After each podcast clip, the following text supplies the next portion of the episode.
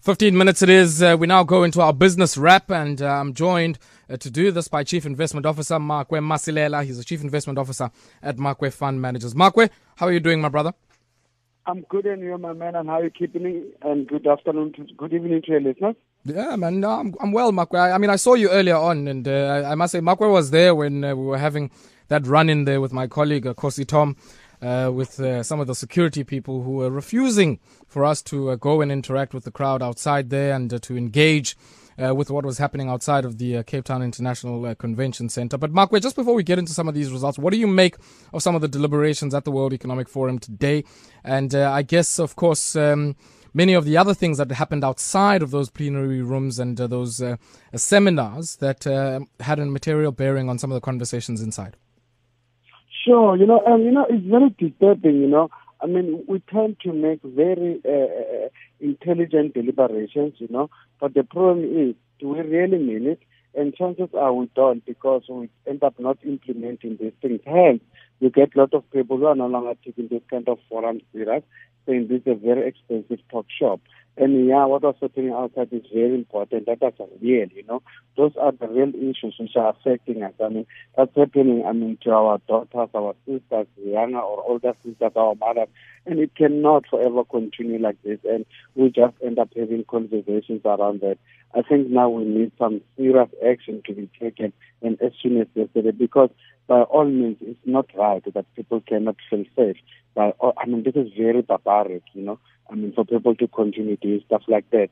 But I hope that given what is happening with the world economy, the tension between U.S. and China, that is a demonstration that the trade is a very important issue, that people should stop, especially Africans, to operate in silos. And yes, it's all fair and good that we can compete where we can compete, but more importantly, we need to start working together because this is a very huge market and it's happening after we've signed that free trade agreement.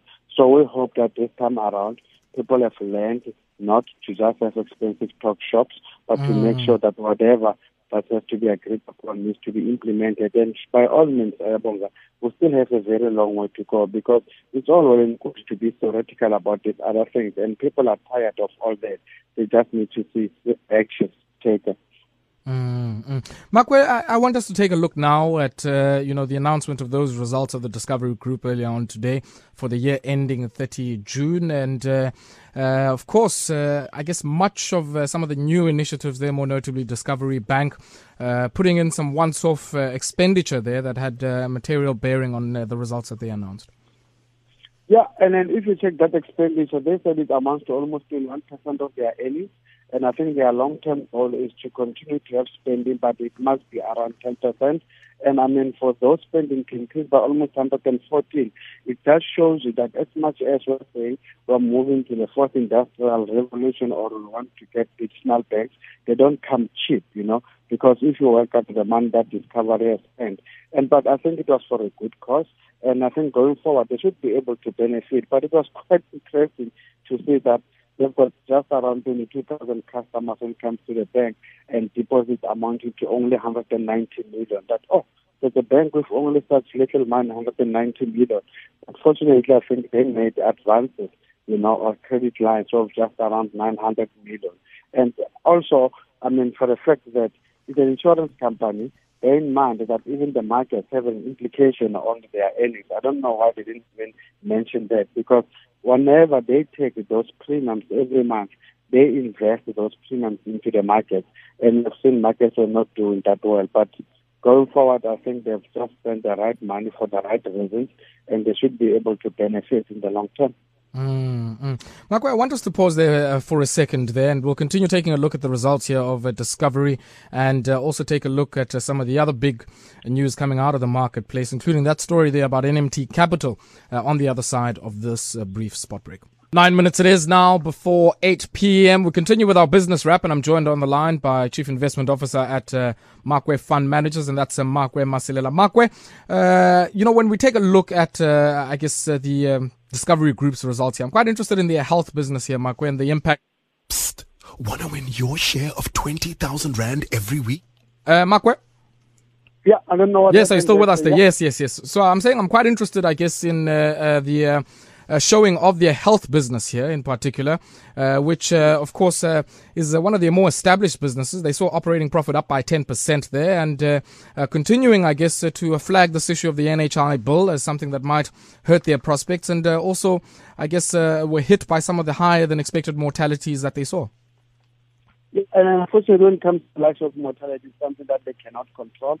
And they mm. said it happened in the first half of their business, you know, of their financial year. And I was trying to work it out because this result is up until end of June. So your first half it tells you is from last year, June or so. And usually we know that when it's winter, you know, usually that's when naturally you get high mortality rates. Why? I don't understand. But if you work it out, usually that's when it happens. But yeah, it uh, the, the life of the NHI, I think they've changed the tone now. They see that it can create more opportunities for them. What they need to do is to try to be more innovative. And you know, Discovery model, if you have to be uh, uh honest, Bonga, Discovery now lately they've made sure that they are no longer paying the rates that doctors are asking for. They've got their own rates. You take it or leave it as a doctor. Then patients have to top up. So I think maybe they can find a way to work with NHI because NHI will be centralized by those services, you know, on behalf of private and uh, and public uh, health services. So Discovery already is used to that kind of a model where they don't pay, you know, whatever the market is asking for. They pay what they think is the right amount. So in a way, if they continue perhaps to be more innovative as they said that they will. Probably maybe they can come up with a workable solution. But I like the tone that it's no longer that it's fight the NHI, they'll try to find ways to work around that. And to think about it, Ayabonga, usually that's what the market wants. Give us the news bad of good. We don't want uncertainty.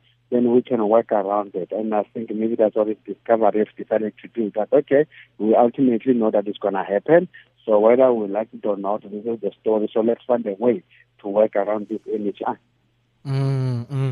Let's take a look now at uh, NMT Capital, and many of our listeners would be uh, familiar with that uh, name because we uh, had an opportunity to speak to uh, one of their co-founders there, uh, Sango Ntsaluba, at the time of the Peter Moyo saga at Old Mutual. They they now, I guess, are sort of looking at the prospect of a potential divestment of Old Mutual from their business, and I understand Old Mutual owns around twenty percent of uh, the uh, equity of NMT Capital, and uh, they they say you know they're quite tired of this disruptive and bullying partner that Old Mutual has become.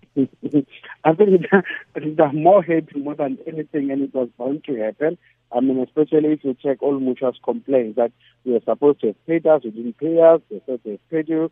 So, and it also got to a point that it cost the job of one of the founders, which is Peter Moyo. So I think all Mutual as well, they will learn. But you know what? As much as they can see that there are some up and coming companies. They should maybe stop being greedy to just want to get involved for all reasons. Because it just shows that the marriage itself was not proper from the from the word go, you know. Because Old Mutual, what they've tried to do with their business, I'm not sure if people are aware, they've tried to with themselves to have boutiques, you know, because they realize that this one big ship is not working. So you need these clever minds to open small businesses and then they take space in them.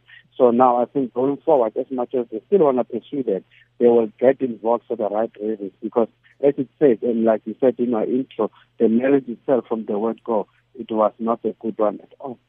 Mm, mm. And, uh, you know, w- w- when you look at this, I mean, also some of the pressure and the issues that they've uh, seen uh, from uh, the likes of the IDC. We, we saw uh, some uh, communication coming out of the IDC in relation to um, the credit that they had extended to NMT Capital.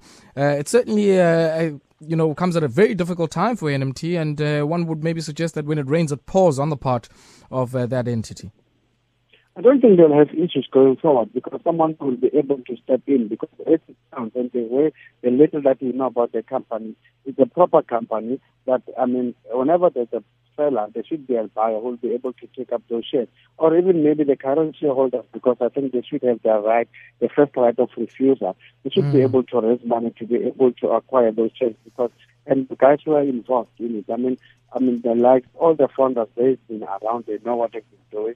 And a simple thing to accuse someone, they took almost 30 million of their dividends. That tells you that that company, we might call it small, but it's making serious money. I mean, mm. to pay some boy who is supposed to be a 20% founder something around 30 million as dividends. I think that's brilliant. I mean, given the current economic conditions, for other companies have even stopped paying dividends because they're not doing okay. So uh, my point is, I think they should be able to get a buyer, or they themselves they should be able to raise cash to acquire that 20% that Old Mutual will be selling. Mm-hmm. It's certainly an interesting one there that uh, we're going to continue to follow here uh, because uh, it's uh, clear that there's no end in sight for that particular story. And uh, as uh, many shareholders, I mean, if you are a shareholder here, Makwe, of Old Mutual, how would you, I guess, suggest this particular matter be resolved? I mean, it's quite clear we've seen a decimation of shareholder value since this matter started sometime in May. what would your I guess, uh, uh, you know, uh, course of action be going forward and in what you would suggest to the management team here? I think we all have to learn that if we stop personalizing issues, we just have to address case by case and just look to the facts because other things could have just easily been solved without the people looking into their egos that listen, uh, unfortunately, Ayabonga is no longer working out, you know. So let's just find an amicable way instead of trying to build up something because if I build up something, you know, the chances are you might prove me that I'm wrong. Somebody said something about the truth, you know, it always comes out. And the fortunate thing about it, you don't even have to remember it.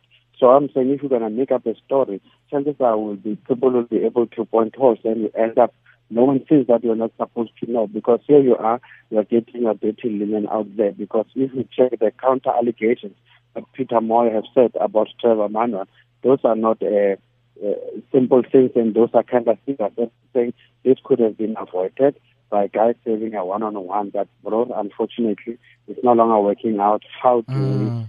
depart in an amicable way? And I think it's not just about Old Mutual. I think it's all about all of us, you know, whether you're in business or in politics sometimes. Let's have that frank conversation, throw your phone somewhere in the den, get into a room, and have a frank chat, you know, and then just part ways.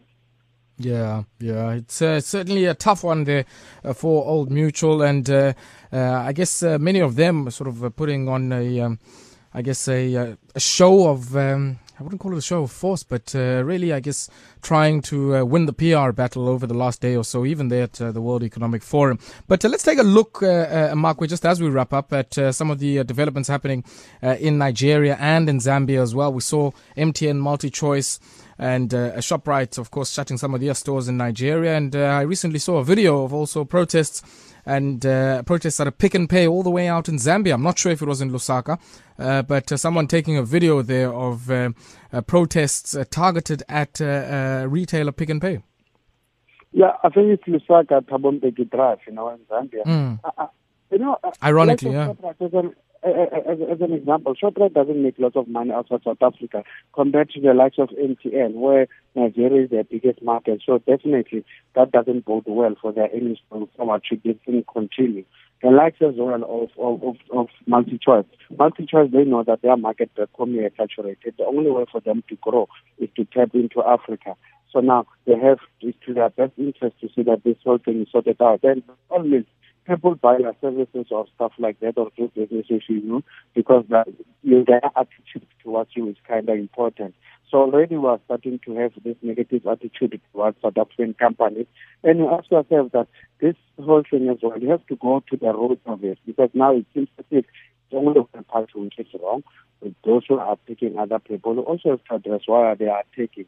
Taking is not a good thing. But if we really want to sort out of this, let's get to the roots. Why is it happening? The people just wake up in the morning and say, "We not, we don't want you, gonna attack you," you know. And I think we should just stop paying lip service to the whole thing. And it's embarrassing. We've just signed the free trade agreement. It's embarrassing. We've got the World Economic Forum in Africa.